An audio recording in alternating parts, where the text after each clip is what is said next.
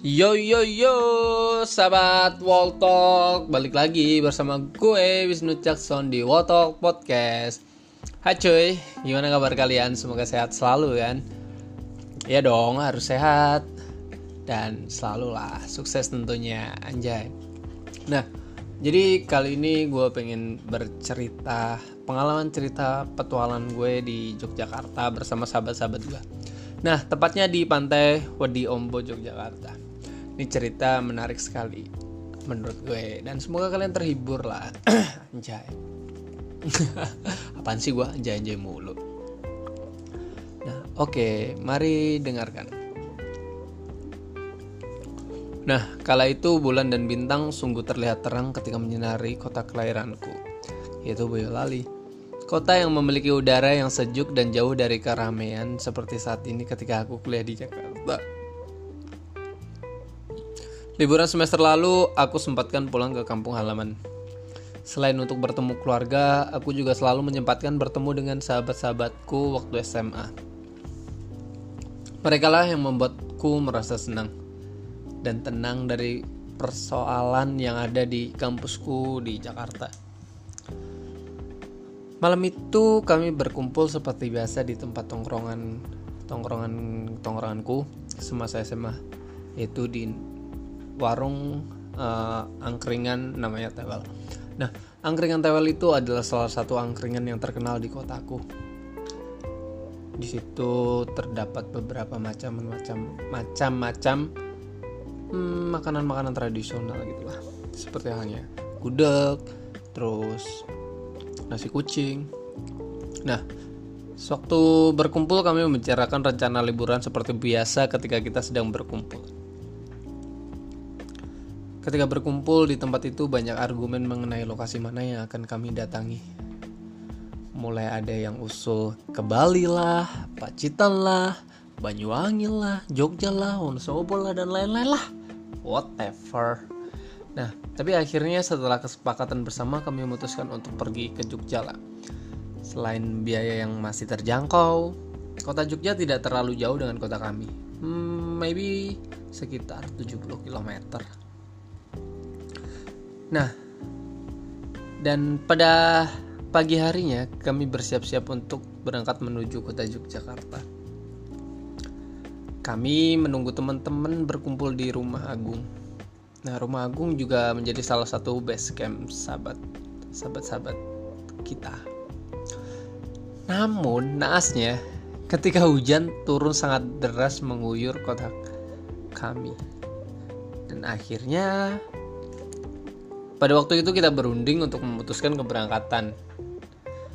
Karena hujan itu tak kunjung-kunjung reda, maka kita bingung antara kita untuk lanjut atau tidak, berangkat atau tidak. Nah, namun uh, saya berkata, anjay, kayak apa banget gue ya. Nah, kalau kita tak kunjung jalan, kita tak bakal bisa menikmati indahnya matahari terbenam di pantai Odiombo kawan. Nah, akhirnya kami memaksakan untuk berangkat ke Yogyakarta.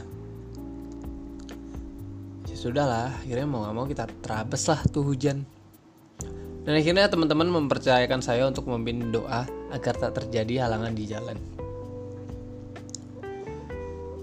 Pada pukul 2 siang kami berangkat dari kotaku menuju kota Yogyakarta.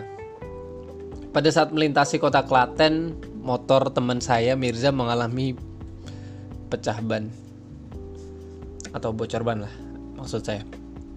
Akhirnya kami semua menunggu teman-teman saya untuk menambal ban.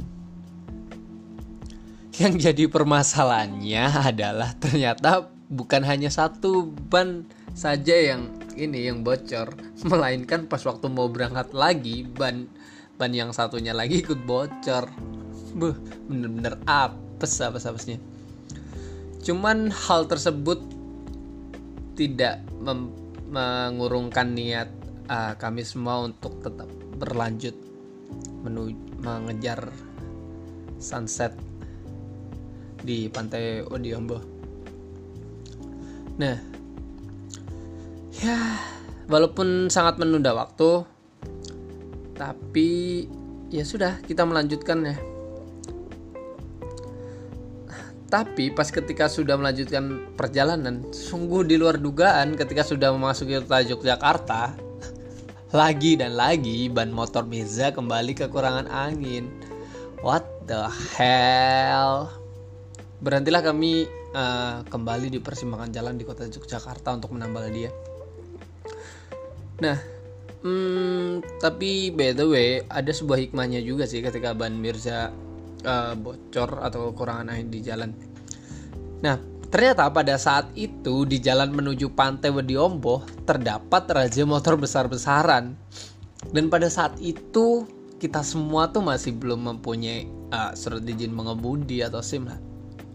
Nah, dan akhirnya kita menunggu sejenak untuk uh, menambal ban Mirza sambil menunggu razia motor kelar. nah, setelah razia motor kelar, kami memutuskan untuk melanjutkan kembali perjalanan kami menuju pantai Wediombo. Saya selalu mengingatkan teman-teman untuk tidak terburu-buru sampai pantai karena hari sudah mulai gelap dan tidak mungkin dapat menikmati indahnya matahari terbenam di pantai itu. Saya pikir kayak itu sudah mulai jam 5 dan saya pikir waktu itu udah sangat susah nih menunggu eh atau mengejar sunset ya aku pikir kayak ya udahlah ayo pelan-pelan lah pelan-pelan santai aja toh juga uh, dek uh, apa namanya sambil menikmati perjalanan di persimpangan atau di samping kanan kiri kita juga pemandangan juga bagus kok uh, ketika perjalanan ini sampai ke di Ombok. Nah, nasnya sekitar 7 km sampai kita mau sampai di lokasi pantai temen-temen saya atau temenku Baskoro dan Bayu terpleset dari motornya di jalan menuju pantai. Nah ini kayak aduh apes lagi. Jadi ceritanya tuh ada temen aku yang sendiri namanya Pernatal membawa uh, tas-tas uh, tas perlengkapan lah. Nah ternyata tasnya itu jatuh. Nah ketika tas itu jatuh Pranata nggak tahu kalau di belakangnya tuh ada Baskoro sama si Bayu. Nah, namun sayangnya Baskoro sama Bayu tuh nggak bisa menghindari tas tersebut dan akhirnya jatuh lah. Nah, tepat di belakang Baskoro dan Bayu uh, terdapat aku sama si Mas Agung. Nah, aku, aku dan Mas Agung bilang kalau misalnya sebentar kan ini udah mulai memasuki azan maghrib, saya bilang Mas, ayo berhenti dulu yuk sebelum uh, kita mau sholat dulu lah. Jangan buru-buru gitu. Eh pas ketika aku bilang kayak gitu ternyata depan kami si Baskoro sama si Bayu terpleset. Nah tapi untungnya untungnya nih untungnya lokasi terpleset mereka itu dekat sama pemukiman penduduk. Coba bayangin kalau nggak ada pemukiman penduduk. Beh bisa berabe. Karena si Baskoro udah mulai kayak kesakitan lukanya lumayan parah di bibir di hidung. Dan walhasil ternyata banyak uh, warga sekitar yang peduli terhadap dia. Dan saya sama uh, Miko pergi ke dokter di sekitar per perkampungan itu. Ya lumayan jauh sih. Tapi saya sama Miko harus putar balik sekitar 8 km lah dari lokasi bibir pantai tersebut dan akhirnya saya sampai ke tempat dokter. Saya bilang ke dokter kalau teman saya terjadi kecelakaan di nah, 7 km dekat pantai. Nah kemudian dokter memberikan sebuah kayak antibiotik sama obat merah lah. Ya P3K lah. Nah dengan membayar ya sekitar 50 ribu lah kalau nggak salah. Dan akhirnya saya balik arah lagi menuju uh, peristirahatan ya warga sekitar tadi dan kemudian saya memberikan obat antibiotiknya kepada Baskoro dan Bayu agar mereka berdua bisa agak tenang sedikit dan istirahat untuk melupakan rasa sakitnya lah. Sungguh sempat terlintas sih di benak saya sama Miko. Apakah Tuhan tidak mengizinkan kita ya untuk liburan? Atau mungkin Tuhan sedang menguji persahabatan kita? Di situlah terlintas pikiran aku seperti itu. Ya, ya sudahlah, Amir kayak sudah ya udahlah Mik kita lanjut aja dulu yang penting mereka bisa sembuh nah tepat jam 8 malam kami memutuskan untuk berangkat setelah Baskoro dan Bayu merasa enakan. Kemudian kami semua pamit kepada warga sekitar yang telah menolong Baskoro sampai eh Baskoro dan Bayu. Sampai di pantai kami dikenakan parkir sebesar 5000. Setelah sampai di bibir pantai kami langsung mendirikan tenda karena takut terjadi hujan. Kami memilih lokasi yang jauh dari bibir pantai karena pada saat itu aduh maaf. Karena pada saat itu air laut di pantai Odiombo sedang pasang. Akhirnya jadilah tenda kita. Kemudian kita mulai memasak. Masak indomie. Masak air masak kopi ada yang ngeringin baju ya begitulah menikmati malam di bibir pantai di Ombo hmm, sungguh sangat menyenangkan Walaupun angin pada malam hari itu sangat dingin. Ya, mungkin aku pikir sekitar 16 derajat Celcius. Tapi rasa dingin itu hilang seketika saat kami bernyanyi, bersendau gurau, dan menikmati dengan kopi yang kami buat. Wow, lelahlah perjalanan kami. Kemudian pada pukul 3 pagi, hujan turun dan akhirnya kami memutuskan untuk masuk tenda. Karena di tenda karena di tenda tidak muat, maka sebagian teman kami tidur di saung warga. Yang kalau pagi saung itu dibuat jualan. Hah, padahal aku sudah mengingatkan kepada teman-teman kalau jangan tidur lah, jangan tidur di saung. Tidur aja di tenda. Dimuat-muatin aja, aku pikir gitu. Cuman teman-temanku ya udahlah, biarin bodo amat cuek aja gitu. Nah, benar saja. Pada pagi hari pemilik saung datang dan teman saya masih tertidur lelap di saung tersebut. Tanpa panjang lebar, pemilik saung mengusir kami dari sekitar saungnya. Jujur sih bete, bete banget. Tapi ya sudahlah.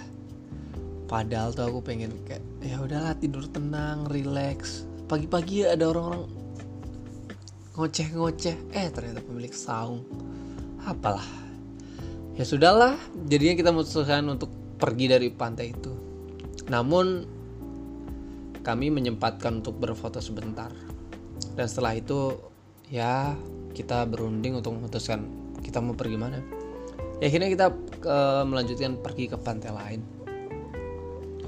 Kami semua memutuskan untuk melanjutkan ke pantai Indrayanti. Nah mungkin kalian pernah dengar pantai Indrayanti salah satu pantai terkenal juga di Yogyakarta. nah jarak antara pantai di Ombo dan pantai Indrayanti sekitar 20 km ya lumayan jauh. Butuh waktu sekitar satu jam untuk sampai di sana. Setelah sampai di sana kita langsung parkir dan menyewa saung di dekat pantai. Hmm, cukup dengan membayar 30 ribu kita bisa beristirahat di saung itu saat di saung itu kita juga bisa memesan makanan maupun minuman yang harganya relatif murah. Saat itu saya memesan air kelapa yang hanya membayar 7000 lumayan murah kan?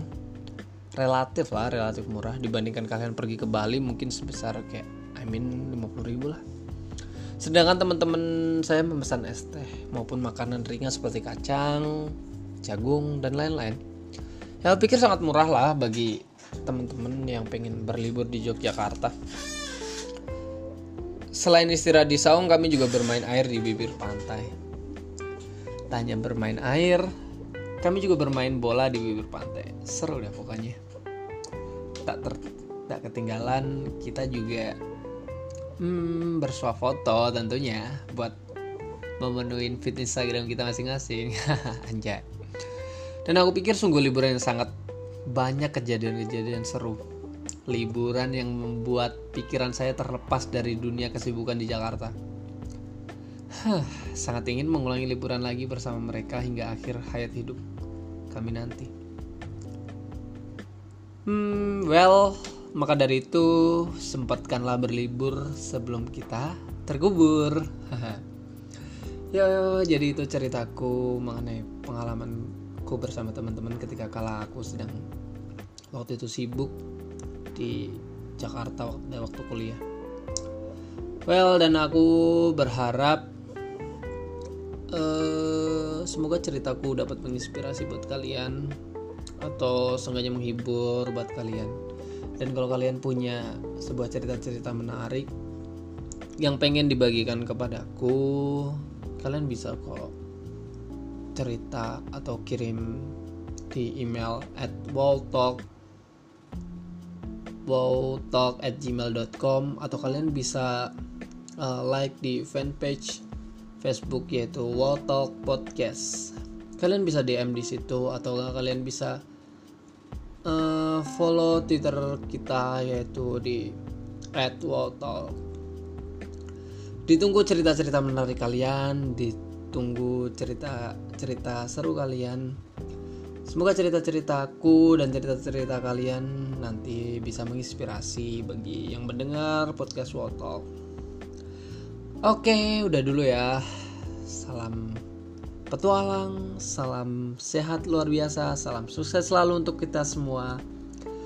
Bye.